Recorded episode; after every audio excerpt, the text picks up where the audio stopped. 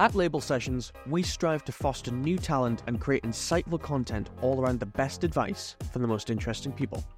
This includes internships, and that's where our first, Andrew Sandford, comes in. In his time with us, we gave Andrew the opportunity to create that insightful content on a topic of his choice. His choice being the 2026 World Cup and how Canada can prepare in accommodating such a grand event, both logistically and in fan experience. Let's hear it, Andrew.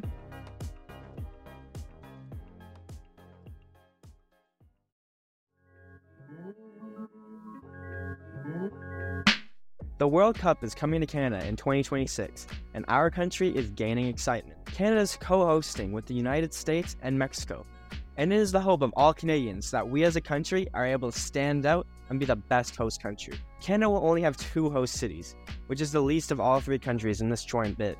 So, it is important that organizers, local businesses, fans, and all members of these communities contribute to the experience. I've interviewed six people, varying from fans of soccer to people who work in sports or entertainment to find out what Canada can do to achieve this. The questions I asked them is how can we create the best possible fan experience in Canada for the 2026 World Cup?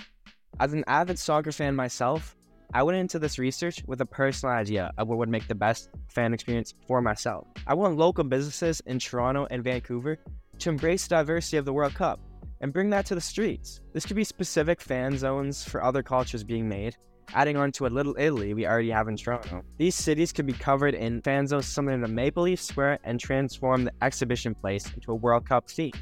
When walking the streets of Toronto or Vancouver, it should be clear from anywhere in the city that the World Cup is happening. Restaurants and bars should have decorations for events and everyday games. This is a massive opportunity that so many businesses can capitalize on. All these ideas are realistic for the cities, but it's a matter of inspiring people to care and put in the effort. Our problem is getting everyone on board with the idea that the World Cup needs to be done right. And this means starting preparation now. The purpose of my research is to find out how to make a great fan experience and show people that this World Cup is important and Canada should be putting maximum effort into this. I'm going to go over what I learned through my interviews while taking you through the conversations with audio clips. Then I will talk about the art of the possible. How can Canada put together the vision that we have created into a reality?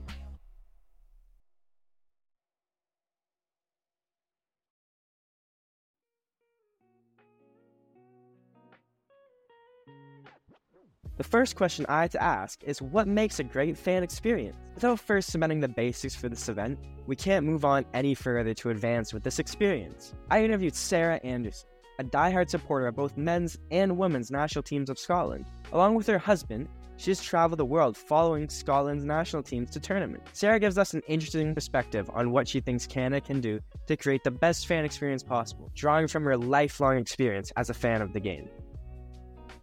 I think for in person, first of all, all the basics need to be really slick. So, um, how you get to the stadium, how you get home from the stadium, the facilities when you're there, the food options, all those those things at a very basic level need to be very good.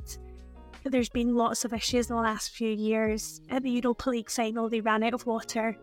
We know what happened in Paris at the Champions League final with the fans all of that really tars what is an otherwise special event. So I think investing in whether it's technology or people to make sure all those basic things work. Um, and it can be as simple as having like extra portable toilets outside, um, all those things. I know there'll be a focus, but if you really make them exceptional where people are almost not even thinking about it, that's a really good baseline. Doing things really slick, as Sarah said, is the name of the game. None of the other innovative ideas we come up with will matter if you can't even get to the game because there's no public transportation. And what goes along with public transportation is the ability to keep the festivities alive. For example, traveling from Fan Park to the stadium. I interviewed Eric Arthwell, who speaks a bit to this topic. Eric has experience working with the Toronto Blue Jays to help them plan their recent renovations to the stadium. He has a particularly valuable opinion on this topic because of his experience with the Blue Jays project on how to improve fan experience. The, the two things that come right to mind for me are to find fan spaces outside. I mean, I think we've done a great job with um, yeah. uh, where, where, Jurassic Park or wherever you want to call it, the the the common area outside of Scotiabank Arena. Um, you know, definitely, you know, we need to we need to expand on that even more. And what I would add to that is like really simple modes of transportation, whether it's on foot, whether it's on bike or scooter, whether it's on um, uh, um, you know taxi, Uber systems, whatever it may be.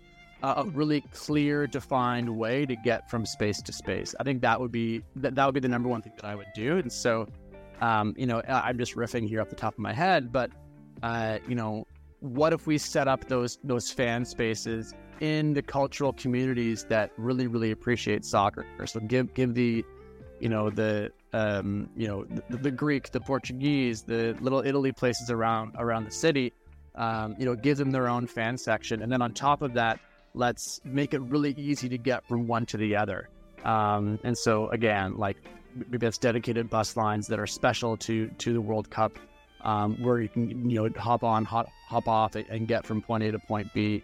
Um, another thing that, that I think might be interesting. This is this is you know this is really getting you know off what is probably feasible, but you got to have some kind of uh, um, drink carrying ability. Like I know, like in, in, the parks within Toronto, we've kind of relaxed the rules around alcohol in parks. Um, it's not really enforced in the same way, but um, that would be a really big thing is how do you allow fans to get from point A to point B and continue on with their experience, whether they're bringing food or drink with them um, to get from point A to point B. Um, that would be really amazing. We saw in the past with the Qatar World Cup that one of the biggest compliments to the hosting was the transportation. There were buses, metro, and light rail systems that brought fans directly from one stadium to another. Fans were able to travel between fan zones with ease, and anyone who wasn't from the area had no problem figuring out the transit, because it was outlined specifically for the fans. Of course, in 2026, no stadiums will be close enough together to be using public transportation. However, we can still draw examples from Qatar. The goal is to make it easy for fans to travel between fan zones, and with the surplus of tourists coming due to the World Cup, it will be essential to prepare specific public transit methods dedicated to the fans. Eric went on to discuss another very important aspect of Canada hosting the World Cup. In our conversation, we focused on Toronto, and he explained to me how, in order to stand out from the other host countries, we need to focus on what Canada does best. I asked him what Toronto has to offer as a host city. I mean, 100% is diversity. Like, like there's there's no doubt in my mind that that's the number one answer. I mean, depending on which which ranking you look you look at, uh, Toronto is the most multicultural um, city in the world. Uh, so that that number one is is what we need to bring to the forefront. Um, I, I, know, especially places in the U.S., there tends to be a really strong tie to sort of like that regionality.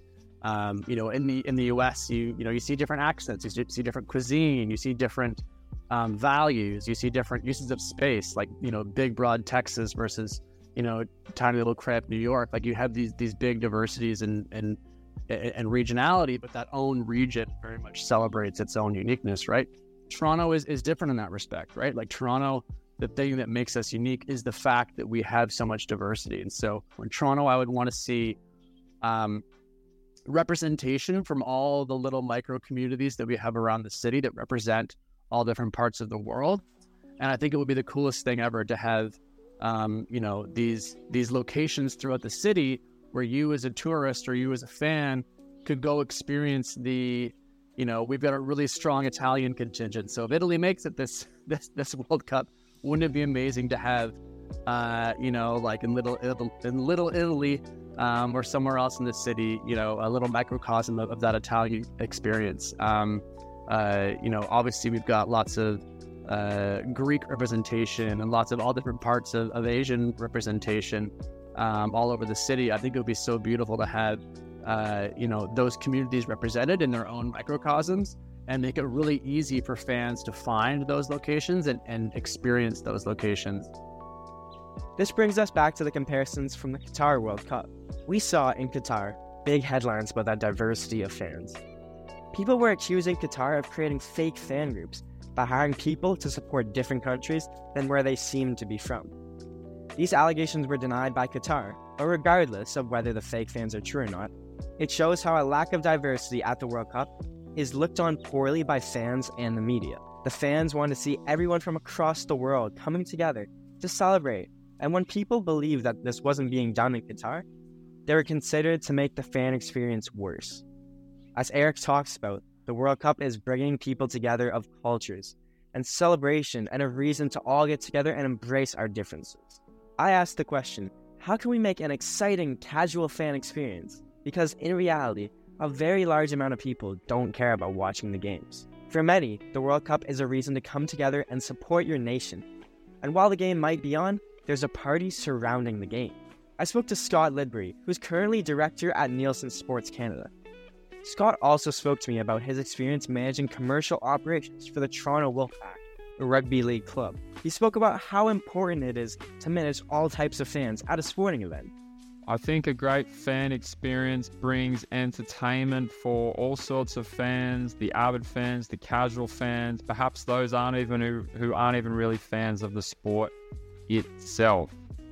I think one of the challenges of fan experience is you have to cater to all of those different groups and you also have to extend the experience of a sporting event. So a great experience is one that goes beyond the sport itself. We see this all the all the all over the place in sports marketing today. It is not just about the game and the engagement in that specific time period of time.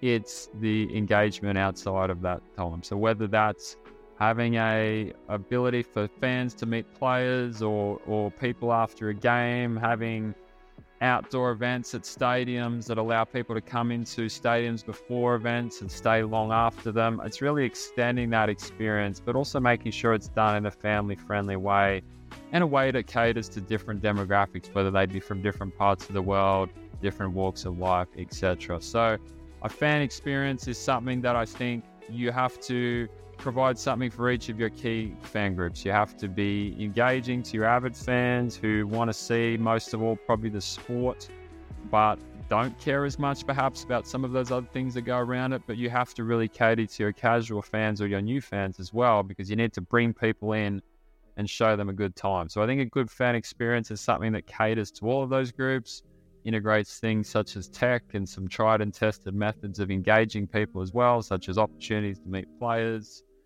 etc. Giveaways. So I think if a fan engagement strategy touches on all of those items, then it sets sports properties up for success. Do you have any like memorable moments from your experience as a fan or working that really like outline that great fan experience to you? The most memorable moment for me is my time as head of commercial for the Toronto Wolfpack, which was a professional rugby league team that was active in Toronto between the years of 2017 and 2019. We had a sport, a form of rugby that many people in Toronto and Canada were not familiar with. So we had to put a big focus on our game day experience, bringing people into what was an old and somewhat rundown venue and showing them a good time. How do we do that? We had a great beer garden. It was described as the best patio in Toronto during summer. We had unprecedented access to players in this market. They would mingle with fans after the game. And we just had a great product on the field, even though many people weren't familiar with the sport itself. That was particularly memorable for me as someone who grew up with that sport in Sydney in Australia because it was an opportunity to apply a fresh lens to market the sport in an area, being Canada and Toronto, where people really had no familiarity with the sport, which gave us a lot of freedom to market the, the team in ways that we wanted to. So that was particularly memorable for me because we had great momentum in those times. Unfortunately, post COVID, the team doesn't exist anymore in its incarnation that it was, but a lot of great memories of how you can engage sports fans in Toronto with something that's new, different, but ultimately a great product on the field and lots of fun things that you can do around it as well. It was a situation like that, I guess, with not a lot of people knowing how rugby is played in Canada. Are you focusing on like teaching the fans how it, how to become a diehard fan of that sport, or the more casual fan experience?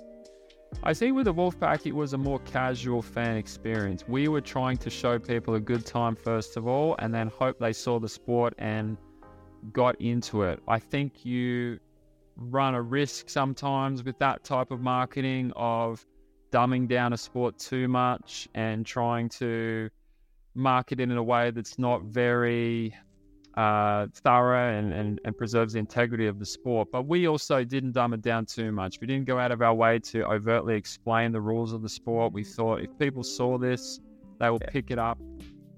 The thing about the casual fan experience is it's easy for everyone to enjoy. As a hardcore soccer fan myself, when Canada isn't playing in the World Cup, I want to be doing fun, interactive activities, enjoying other cultures, and not focusing on the game as much as I usually would. A survey done by Statista shows that only 46% of people in the US consider themselves a casual sports fan. 25% are not sports fans at all. That leaves only 29% to call themselves an avid sports fan. For this World Cup, we need to think outside the box and attract casual sports fans. I spoke to Andy Nolman, who is most famously known for being the co founder of the Just for Laughs Comedy Festival. He teaches a course at McGill University called Creativity, Curiosity, and Guts, where he teaches his students how to take risks and be creative. He gave me his opinion on bringing new ideas to the entertainment of a soccer event and how to leave people with a memorable experience. He told me that you need to go outside of the box in order to leave a lasting impression as World Cup hosts. Selling this to the world is another another thing. Selling the fact of Canada to the rest of the world to say, you know, here's why we deserve the World Cup is another ball game. And one of the problems that, that Canada has, I always say, and, and Toronto, is the element of, of cliches. People know us for certain things. Uh, the mount, I, am not being facetious here. The, these are cliches that uh, people know Canada for. The, the Mounties, um, you know, uh, what, what, what else? Beavers, maple syrup, uh, trees. Um, for Toronto, it's the CN Tower. It's so there, there are certain cliches that people have that I'd say that you have to find a way to use them in an offbeat manner. Say, look, guys, we know that this is what you think of us, but we're going to sort of play off it and, and play off play off the fact that we know they're cliches and we know this is what you think of us, and we're going to make fun of ourselves in, in that right. But also to find new cliches and what is it about Toronto or Canada or you know this part of Canada, this part of Toronto, let's say, that nobody knows and you want them to know. And maybe it's a lie. Maybe you're saying, you know, Canada is the you know largest concentration of uh, nuclear scientists. I'm just making this up. It sounds ridiculous, but the point of the matter is, if you can make up a new cliche, whether it's true or false, it it, it allows people to say, "Really, I didn't know that," uh, and it, it gives a different perspective. By leaning into the Canadian cliches, we can leave a lasting impression on people that's entertaining and also a constant reminder of where we are. Building further off of how we can cater to all types of fans, we have to look at the demographics that'll be attending the World Cup. It is a hard thing to pinpoint because this is an event that is meant for all people and ages. But sometimes with sporting events, this isn't the case. When I was speaking to Sarah Anderson, she brought up the point that sometimes these events are not safe for children, and this should be something that Canada puts emphasis on for this World Cup. I would love to see it a safer place for women and children in mm-hmm. Europe and South America. I would say more so it's predominantly men um, and men that would go to these tournaments. Um, so, having gone to a Women's World Cup and then experienced being a Euro host city, it was a very different atmosphere at them. The women's is very family friendly. It's all about inspiring the next generation and that focus on being leaders for those coming through. And that's a real theme of it. I don't think we put that pressure on male players um, in the same way. Therefore, I don't think the events are seen as family friendly and maybe bad behaviours are not called out as well, even at these events. So the fi- the semi-finals this England men were in, or one of the games that was at Wembley, they had all that issue with people jumping barriers and so on. I was thinking if I was there, I would be really scared in that situation, and I would be really nervous if I had got nieces. So if I had my nieces with me, I'd be really worried, and that would really take away again from the event. And so, importantly, I think having the right security and care there um, for the people that are going to these events is important. And that just comes from the theme of the whole tournament of who yeah. is this for? Well, it's, it's for the next generation. It's for people who are looking up to them and for people who've adored this game their whole life. It's not for the people who want to turn it into something that it's not. Later on, I spoke to Ashutosh Trivedi, who built off the idea that the World Cup should be built for the focus to inspire the youth. Ashutosh is not only significantly involved in the business of sports, but he also calls himself a hardcore Manchester United supporter and a massive soccer fan. This is what he had to say. It would definitely start with the infrastructure in terms of like like the city needs to know that there's a World Cup going to happen over here. It's it's not just like one uh, concert or one game that is happening. It's it's the World Cup, and yeah. What World Cup does is it leaves a legacy behind. It it leaves what you can say in in in in a word I would say it's a stepping stone for the progress of soccer. So I would love to see more communities, more small academies, more clubs who are playing OPDL, who are playing districts, who are playing just for fun, that develop more. Speaking of that, like OPDL and small like youth clubs, how do you think they should be taking any actions to prepare for the World Cup coming? Yeah, definitely. It, I, I feel that it actually starts from there. It is the vision that kids will start seeing uh, from now that okay world cup is coming world cup is coming it's it's the uh, hype that is being created and that is what it will help kids to stay within the sport currently we are facing a big problem where like they would start a sport and they'll just leave it. The longevity of being into the sport is one of the major issues and definitely this would help a lot.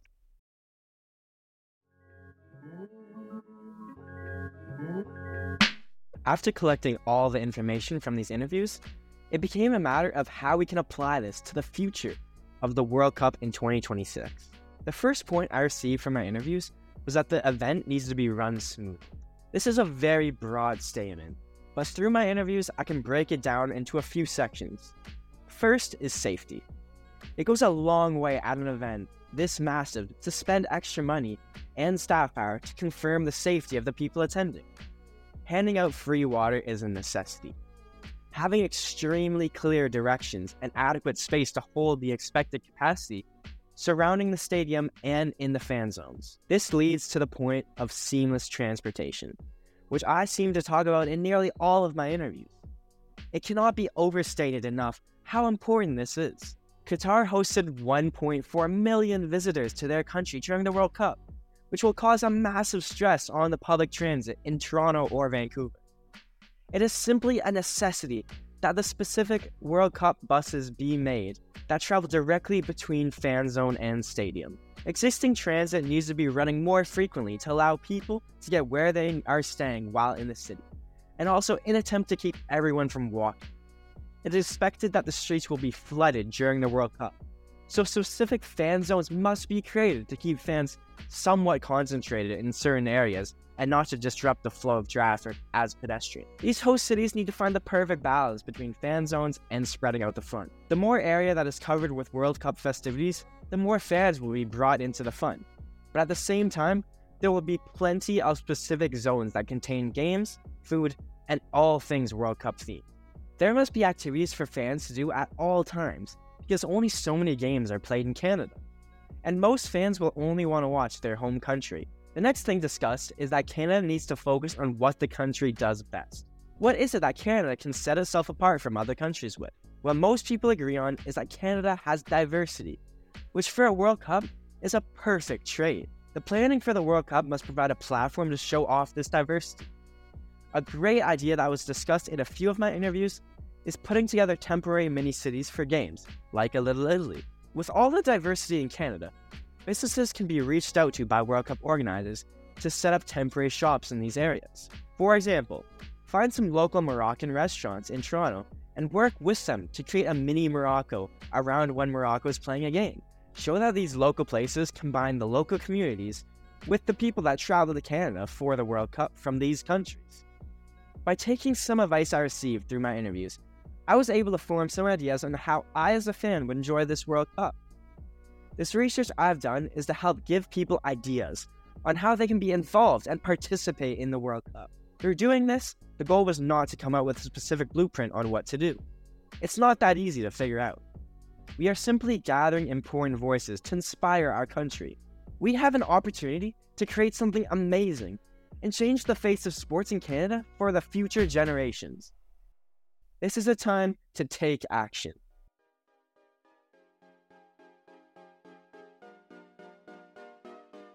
Thanks to Andrew for assembling and interviewing for this thought provoking piece about the next World Cup.